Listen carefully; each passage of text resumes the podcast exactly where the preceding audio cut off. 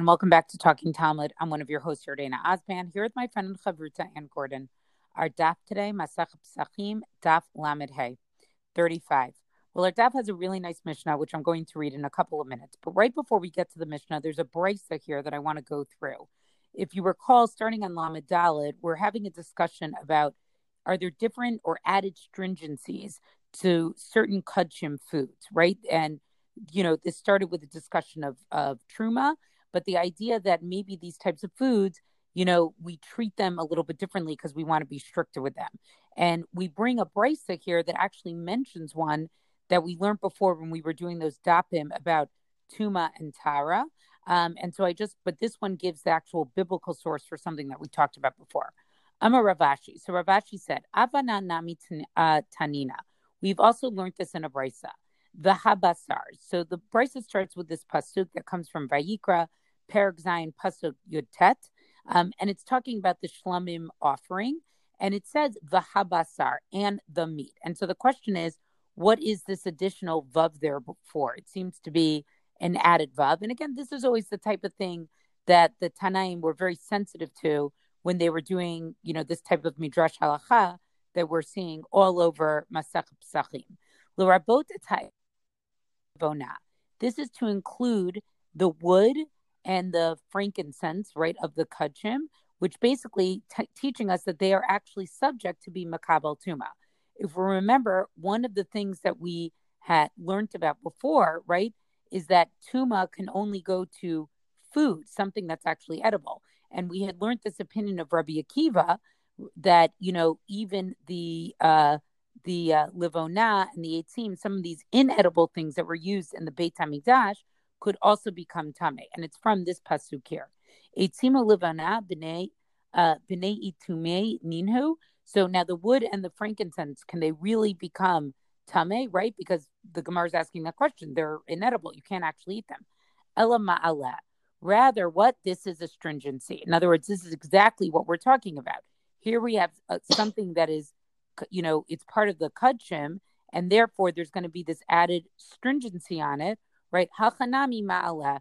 So therefore, you know, we're going to say that this is like truma, that there are certain types of kudshim that the rabbis enact special types of stringencies on. But I just wanted to show sort of the biblical source for something that we learned about many dapim ago. Um, you know, this idea that there could be certain things that are makabel tuma, even though they are actually inedible. All right, now we'll get on to a new Mishnah here. And it's, it's a rather long one, but a very interesting one. And basically, what this Mishnah is going to deal with is that, you know, as we know, there's a mitzvah from the Torah itself that we have to eat matzah on the first night of Pesach. And so the Mishnah here is going to lay out what type of matzah. In other words, what can the matzah actually be made of? And I think it's from a structural point of view interesting that we have been spending so much time talking about getting rid of chametz and now we're sort of moving on to the matzah piece of Pesach. Elu dvarim yotzei bahen yidei chovato Pesach. So these are the basically the types of grain or the types of things which a person can fulfill his obligation with of eating matzah on this, you know, first night of Pesach. Bechitim with wheat, beseorim with barley, bekusmin spelt. That's always the one of the grains I forget. Ubishifon with uh, rye, ubishibolet shual, and with oats. So these are the five, you know, grains that we always talk about, and this is what you can make matzah with. Mishnah is going to go on and say v'yotzim. Um, you also could use demai. Now the Gemara will talk about this a little bit further, but demai, remember, is produce that you're not sure if truma and maser was taken from. Right? It has this in between status. It's not clear exactly um, if that was if if it was done with it, um, it, or it also could be uh, you know, it's the produce of what we would call an am haaretz. Like, uh, remember that there were certain people who were very meticulous to make sure that Truma and Maser was done. And then there were certain people, again, they're called an am haaretz. It has a different connotation today that has a little bit more of an insult connotation. But I think there was just meant a category, so, you know, meant the general public that they were not careful. So their produce had the status of demai. You weren't sure if they were careful enough to take Truma and Maser but you can make matzah from produce of demai. Uba maser rishon shenikla trumata. You can use maser rishon where the truma was separated. Remember, maser rishon um, is what was given to the Levium. Uba Maser Sheni, the Hegde Shenif too. Um, or Maser Sheni, which was the Maser that needed to be eaten in Yerushalayim, uh, which was always done on year one, two, four, and five of the seven year Shemitah cycle, right? Year three and six was Maser. Um, Ani was that you gave the Maser actually to a poor person. I'm sure we'll talk about it another time. Or Hegdesh, or consecrated property. And what it means by redeemed is, is that if you get, did your Maser Sheni, you know, often if you live somewhere else in the country, by the time you would make it to Yerushalayim, presumably on the regalim, on the holidays, that fruit probably would go rotten. So often what you would do is you would sort of redeem it for money and then set the money aside. And then the money is what you would bring up to Yerushalayim and buy something in Yerushalayim that you would eat in Yerushalayim. And that would also be true for Hegdish. Um, so if that produce was already redeemed, right? If you had grain that you had set aside to be Maser Sheni, you could then take it and you redeemed it for money already, and the money was set aside for you to buy something the next time you're in Yerushalayim. You could take that grain and then make your matzah with it. But Kohanim, right? And Kohanim, Bachala. Kohanim can make their matzah with the challah. So remember, uh, you know, the challah was a special gift that they were given, or betruma, and also with truma. Avalo betevel. But now we're going to go through things that you are not allowed to use in order to make your matzah. So you can't use tevel. So tevel is produce that we know truma and matzah is not taken from yet. Below b'matzah rishon shanon litla trumata. And you can't do the matzah rishon, right, where the truma was not taken. So again, what this is, and I, I didn't explain this well the first time I read this, so I apologize. Maser Rishon, right? Once it's given to the Levi, he, the Levi needs to also take a truma portion to give to the Kohen. So if you have Maser Rishon, but the truma wasn't taken from it yet, you're not allowed to uh, use that. V'lo b'maser sheni v'hegdesh shelo niftu, and you can't use maser sheni and hegdesh produce that wasn't redeemed yet, and that makes sense because it's really still has sort of this kedusha status that it actually still needs to be eaten in Yerushalayim. And then the Gemara finishes up by saying chalot todah. So the loaves of the todah. Now, when it says challah here, that's confusing because we think of challah as bread, but actually these were not; these were unleavened breads that were given with the Todah offering, right? Urikike Nazir. And there were these types of unleavened wafers that were brought with the korbanot that the Nazir had to bring. Asian Latzmo. So the question is if somebody made these types of unleavened things, right, could you use that for matzah? And so the Mishnah says if he made it just for himself, in other words, for the purpose of this Todah offering or the Nazir for his offering, Ein Yotze Bahem you're not actually allowed to use them, right? Because they weren't really made for the intent to fulfill his obligation for matzah. They were made for the intent to fulfill the obligation of these other korbanot. Asiyan bashuk. But let's say this person just made a bunch of them uh, to uh, sell in the shuk because, you know, presumably, let's say a Nazir's up in Yerushalayim, needs to bring his korbanos. He's not going to bake it himself. He buys this Rikike uh, Nazir, like they would have sold them in the shuk in case a Nazir came by. So if you bought them to be sold, yotzim bahen, then you actually uh, you can um, use them to fulfill your obligation. So very interesting Mishnah that really goes through, I think, a lot of different pieces about the actual obligation of how we make the matzah itself uh, to eat that first night.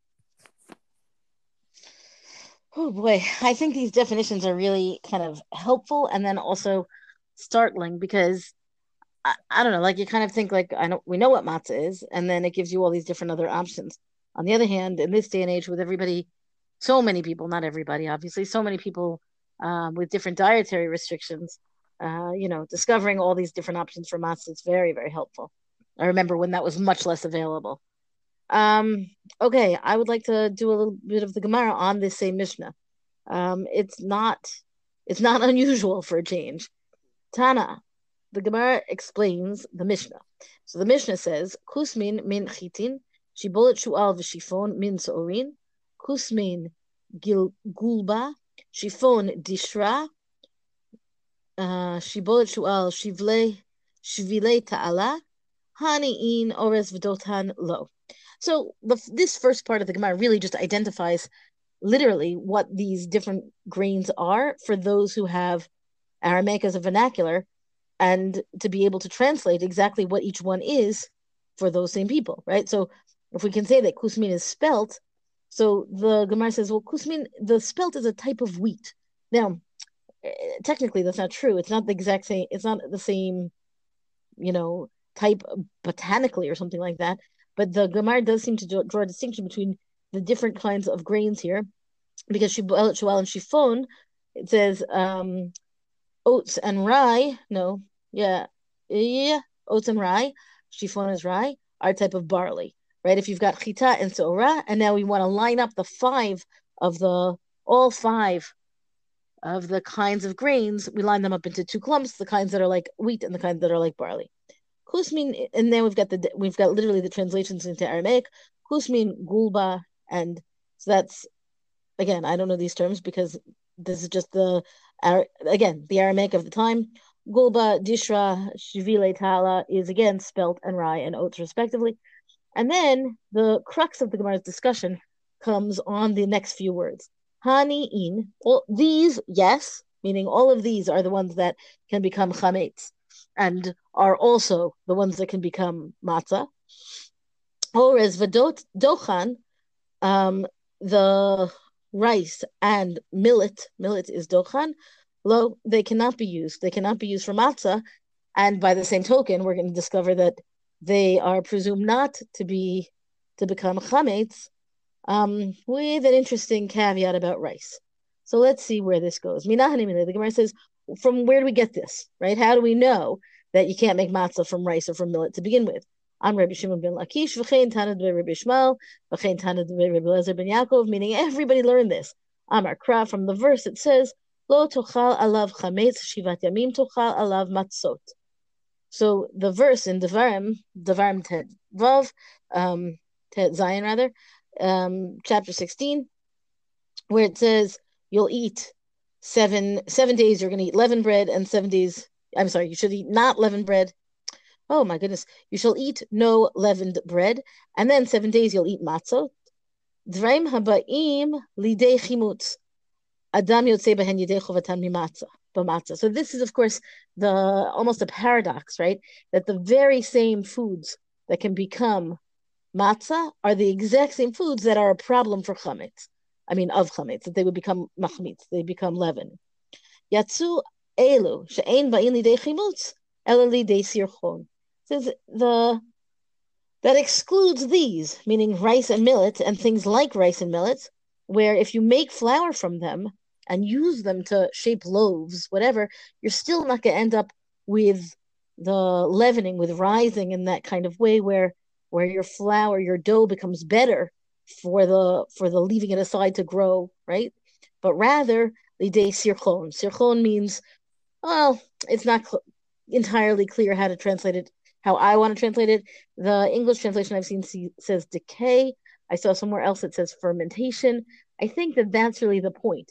That if you leave the dough made from rice um, to I'm, and again, I'm not talking about modern rice flour, which is much more. I don't know if it's really fair to say it's much more sophisticated, but it seems to me to be much more sophisticated as a wheat substitute.